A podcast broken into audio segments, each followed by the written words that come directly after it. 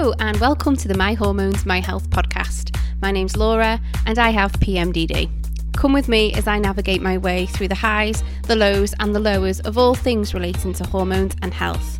I can't promise that I'll have all the answers, but at the heart of everything I do, I'll be aiming to spread a message of hope that a life with hormone or health issues can be compatible with a life of joy. Welcome to episode two of the My Hormones, My Health podcast. Well, if you made it this far, then maybe episode one wasn't too bad, but thank you for tuning in again. Today is all about the story of PMDD and me, past to present. This is a story that I wish I'd heard myself years ago, so it might be a great episode if you have PMDD or think you do, but also if you know somebody affected by it, like a friend or a loved one. But if you don't sit under the PMDD umbrella, that's totally fine because, as I said in the last episode, this post- podcast isn't just aimed at my fellow PMDDers, it's aimed at anyone affected by hormones or health issues. And today isn't just about PMDD, it's about my experience of symptoms, my diagnosis, and how I'm learning to manage it. So I think there's going to be a little something for everyone. I'm going to try and keep it in some sort of chronological order, but I apologise in advance if I do get sidetracked and a bit distracted. You might just need to sit tight and, and bear with me. So, I was asked recently what my first experience of PMDD was, and honestly, I've got no idea. So, for lots of people, there's this huge moment where they experience symptoms for the first time and know straight away that something isn't right. But I think because I've been battling with PMDD for, for so long, and also I just didn't really know what was normal and what wasn't normal for hormonal health, I never questioned if there was something not right. But since I've been asked that question, I did um, actually have a bit of a, a, memory. And I do remember when I was about 13 or, or 14, my best friend was going on holiday to Florida for two weeks. And I just remember I absolutely cried my eyes out um, because I was going to miss her. Um, and that sounds really cute. Um, but I just remember at the time thinking, I don't know what I'm going to do while she's away. And it wasn't a nice, cute feeling of, oh, I'm really going to miss my friend.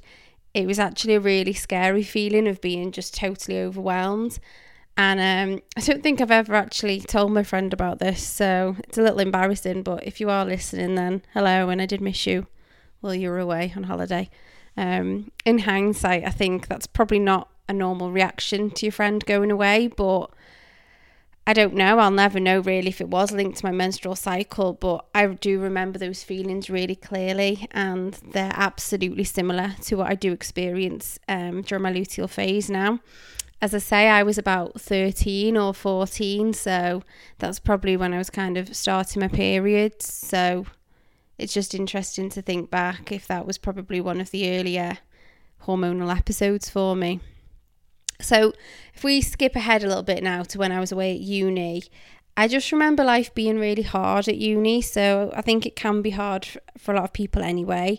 But I lived away from home, I missed my friends, and I didn't really feel like I fitted in at uni. So, I did have good friends, but I never felt like I was at home when I was away.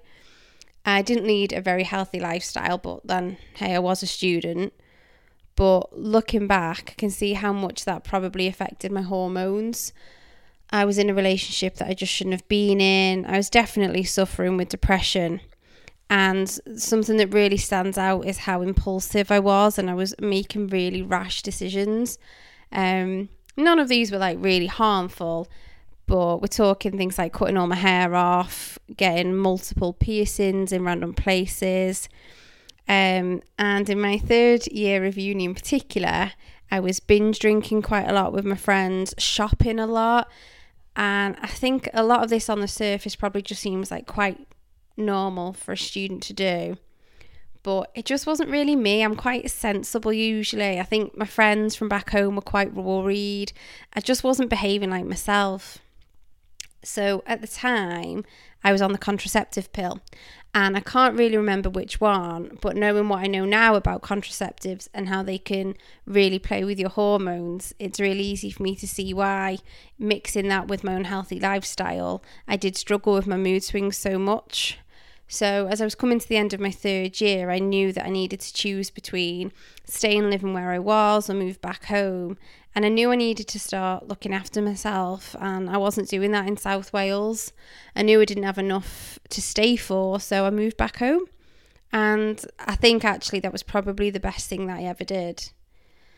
So, for a few years after that, I was using various contraceptives, different pills. I was on the injection for some time. And none of them really agreed with me in that I'd always have migraines and, you know, really bad period pain. I was still suffering with my mood, but I didn't connect that to the contraceptives or my hormones at all. But interestingly, I was also back and forth to the GP. And at this point, it was always about low mood and my reaction to contraceptives that were the purpose of my visits, but yet no connection was ever made between the two. I decided to go on the mini pill, which is the one that you take every day and you don't get periods on. Um, and I took that every day for a good few years. And I do believe that in that time, it may have impacted my symptoms and I did feel a bit better. I think back as it was like unknowingly just putting a plaster over my symptoms and dampening them down. So I didn't feel 100% better, but I didn't have the extreme mood swings. Um, but again, I wasn't actually connecting the pill and the mood swings. But at the time, I liked it because it stopped my period, which I thought was brilliant, and my migraines weren't too bad, so it was win win. And then in the last few years, I've learned more about the pill and I've just changed my way of thinking about it. It began play, playing on my mind that every day I'm putting something into my body that's essentially unnatural. And I decided that I wanted to come off the pill, which I did in September 2018. It was like bam, the symptoms I experienced just knocked me off my feet. and never realised until I came off the pill just what it was doing. It's like it had been a cork in a very explosive bottle of champagne, and once the cork had popped, that was it just emotional champagne everywhere. So, Gareth and I had recently got married, and so I did put my, my mood swings um, just down to post wedding blues, as there was a bit of a lull after the wedding and the honeymoon. But a few months later, I was at a friend's hen do. And as a side note, funnily enough, this is the same friend who, who buggered off and went to Florida and, and made me cry then as well. It was a really lovely hen do. It was a lovely weekend. And her and her mum got a little bit emotional, thanking everyone for coming and just making it such a lovely time. And again, it was just that kind of moment where you see somebody cry and it makes you cry and it's it's a little bit cute and then you all laugh but I actually had to excuse myself from the room because I just had a full on emotional meltdown. And as much as I love my friend, I knew it wasn't normal to be getting this emotional. Um, so after that, I went back to my GP and they recommended that I started on fluoxetine, which is an antidepressant. Over the next few months, I was taking fluoxetine and the GP altered my dosage a couple of times sometimes it felt like it was working to the point where I thought, brilliant, I'm better, maybe I can come off this now. And then sometimes it didn't feel like it was working at all. So then my dosage would be increased, and it just felt really inconsistent. The whole time, I, I wasn't really enthusiastic about taking fluoxetine because, again, it just felt like I was putting something into my body that wasn't natural. And I beat myself up about that. I remember thinking or just feeling really frustrated because I wasn't able to regulate my own mood. And then at the start of 2019, after a few months of taking fluoxetine for depression, I decided that I needed to do more to look after my health. And so I started journaling and just keeping a track of my moods. This does sound like a really positive step, and the aim was for me to identify a trigger for my mood swings. But looking back, I do think that it was actually another way of me just putting the blame on myself and thinking that I absolutely should be managing my depression. So, mental health was becoming more of a talked about topic. And I just remember having this attitude of, yes, it's okay to not be okay, and mental health affects everyone. But no, no, no, I can totally manage this myself. Thank you very much. I was starting to think that I had bipolar disorder but it's almost like the bipolar disorder frame didn't quite fit me. So I would have the depressive phases. It wasn't consistent depression, but I didn't get the highs that are associated with bipolar. So I knew it wasn't that.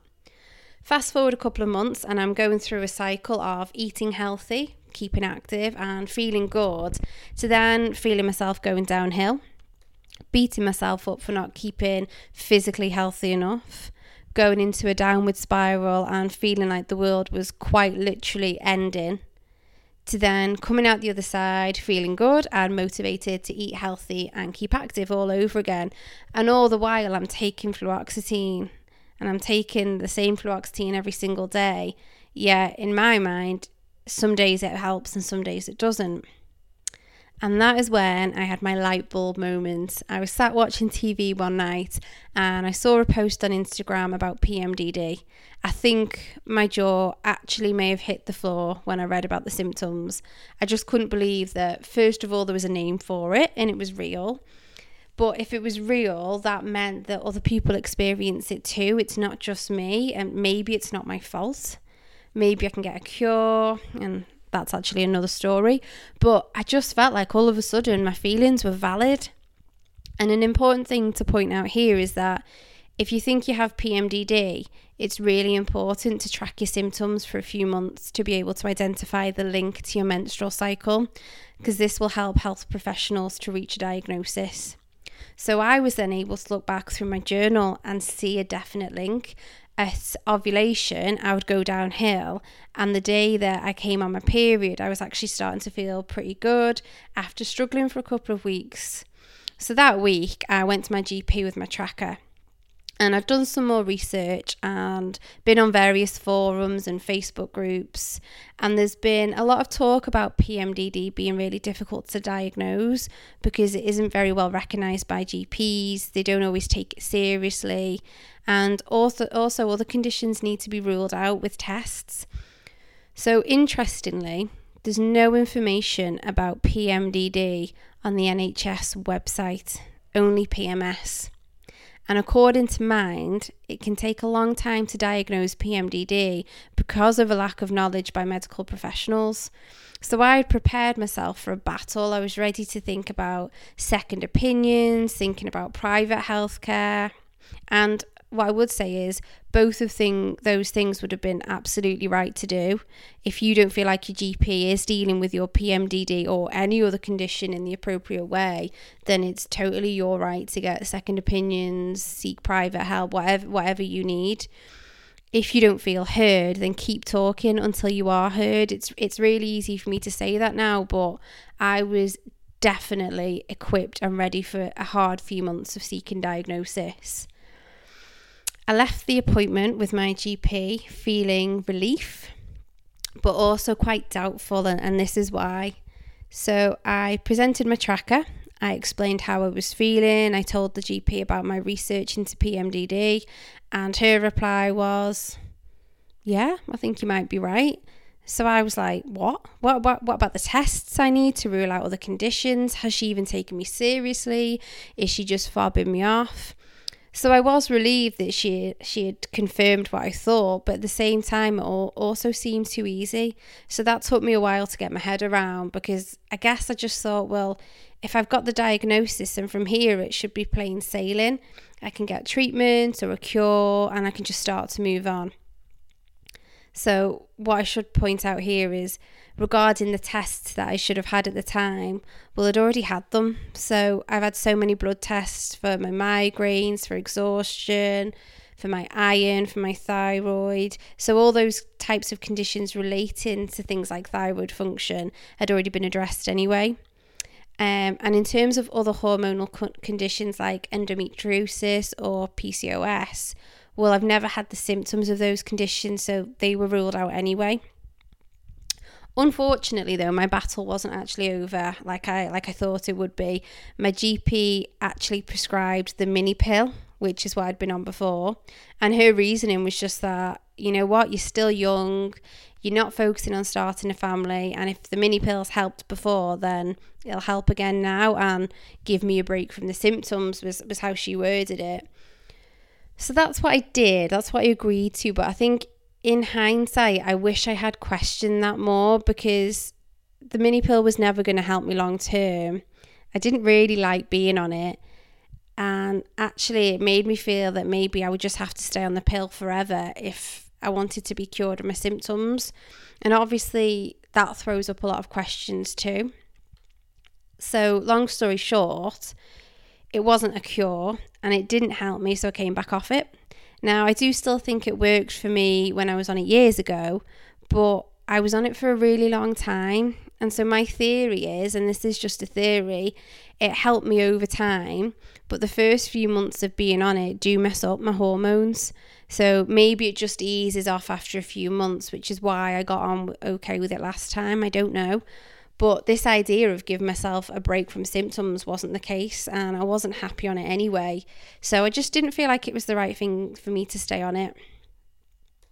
I am gutted that my GP hasn't been able to wave a magic wand to cure me, and her knowledge of PMDD is clearly limited. You only need to go onto Facebook groups and forums and see what a contentious issue the, the topic of a pill for PMDD is. But I do also want to share something that my GP did that actually has made a world of difference. She validated my feelings and she listened to me. So I mentioned coming out of that initial appointment feeling really relieved and almost that it was too good to be true that she had diagnosed me there and then.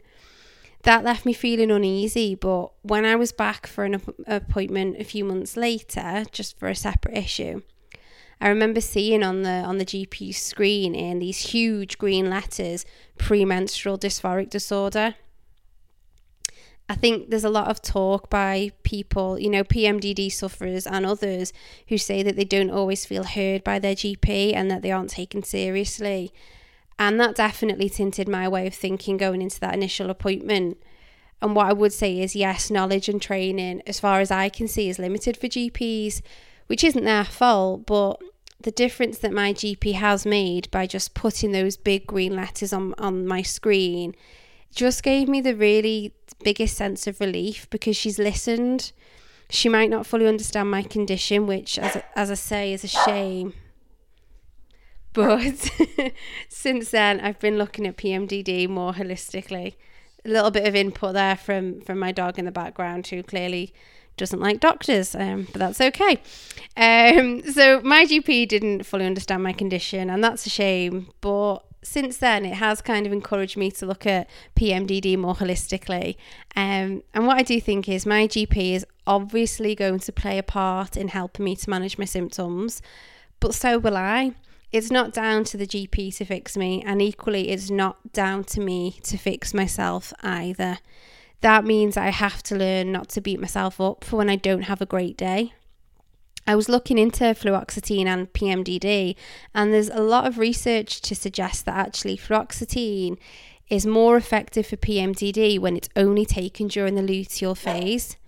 There she goes again. Um, at a later appointment, I mentioned to my GP about the link between fluoxetine in the luteal phase for, G- for PMDD, and her response was, Do you know what? I'm not sure, but if you'd like to try it, then let's try it. My GP is a huge ally for me in my battle against PMDD, and that's currently what I'm doing taking fluoxetine only during the luteal phase, and that's with agreement from my GP. I would say that it's increased the benefit as well compared to taking it every day. Um, but again, everyone's different, so it's worked for me, and it might, might not work for everyone it's important for me to say as well that a diagnosis isn't an automatic cure. And although a diagnosis is helpful, don't invest all of your energy in getting that. Many people with PMDD, unfortunately, don't ever get diagnosed, but that doesn't mean they can't still work with their condition and their symptoms. And as for a cure, well, there isn't a cure for PMDD anyway, so definitely don't invest too much energy in that at the moment. I'm now arming myself with a PMDD survival kit, and it does include fluoxetine. And I'd even put my GP in the survival kit too. But it also includes healthy eating, yoga, walking, running, therapy, gratitude, and lots of other things. They're all really important, and I can't put my finger on which of those is the most important.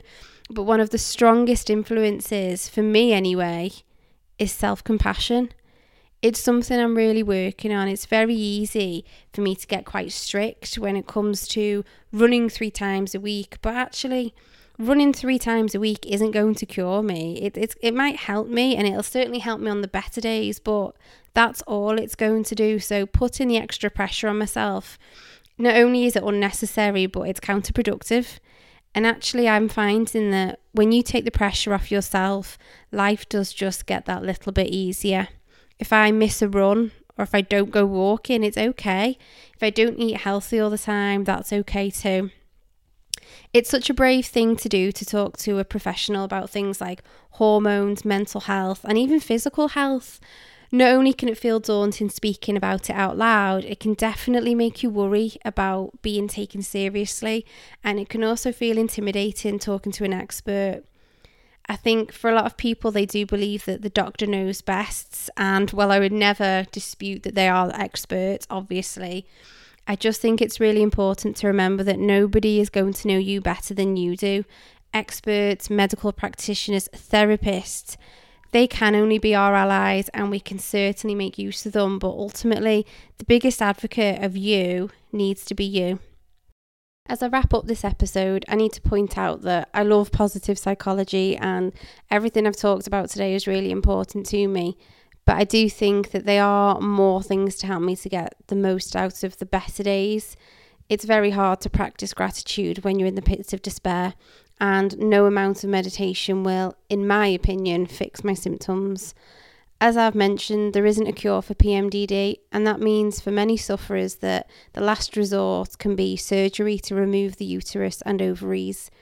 I'm not at a point where I'm seriously considering surgery, and I don't even think I know enough about it to talk about it at length. But on our next episode, I'm going to be joined by Rachel, who last year, at the age of 24, made the decision to undergo a full hysterectomy and oophorectomy. Seven months on, she'll be telling her story. If you want more information about PMDD, then you can log on to the Vicious Cycle and IAPMD websites. And there's a great tracking app called Me V PMDD Symptom Tracker, which I'd recommend if you want to start tracking your symptoms. I've had so many messages already from people who want to come on the podcast, which I'm so thrilled about. But do get in touch if you want to share your stories too. My email address is hormonesandhealth at outlook.com. Also, don't forget to subscribe and share this podcast so we can keep spreading our message further.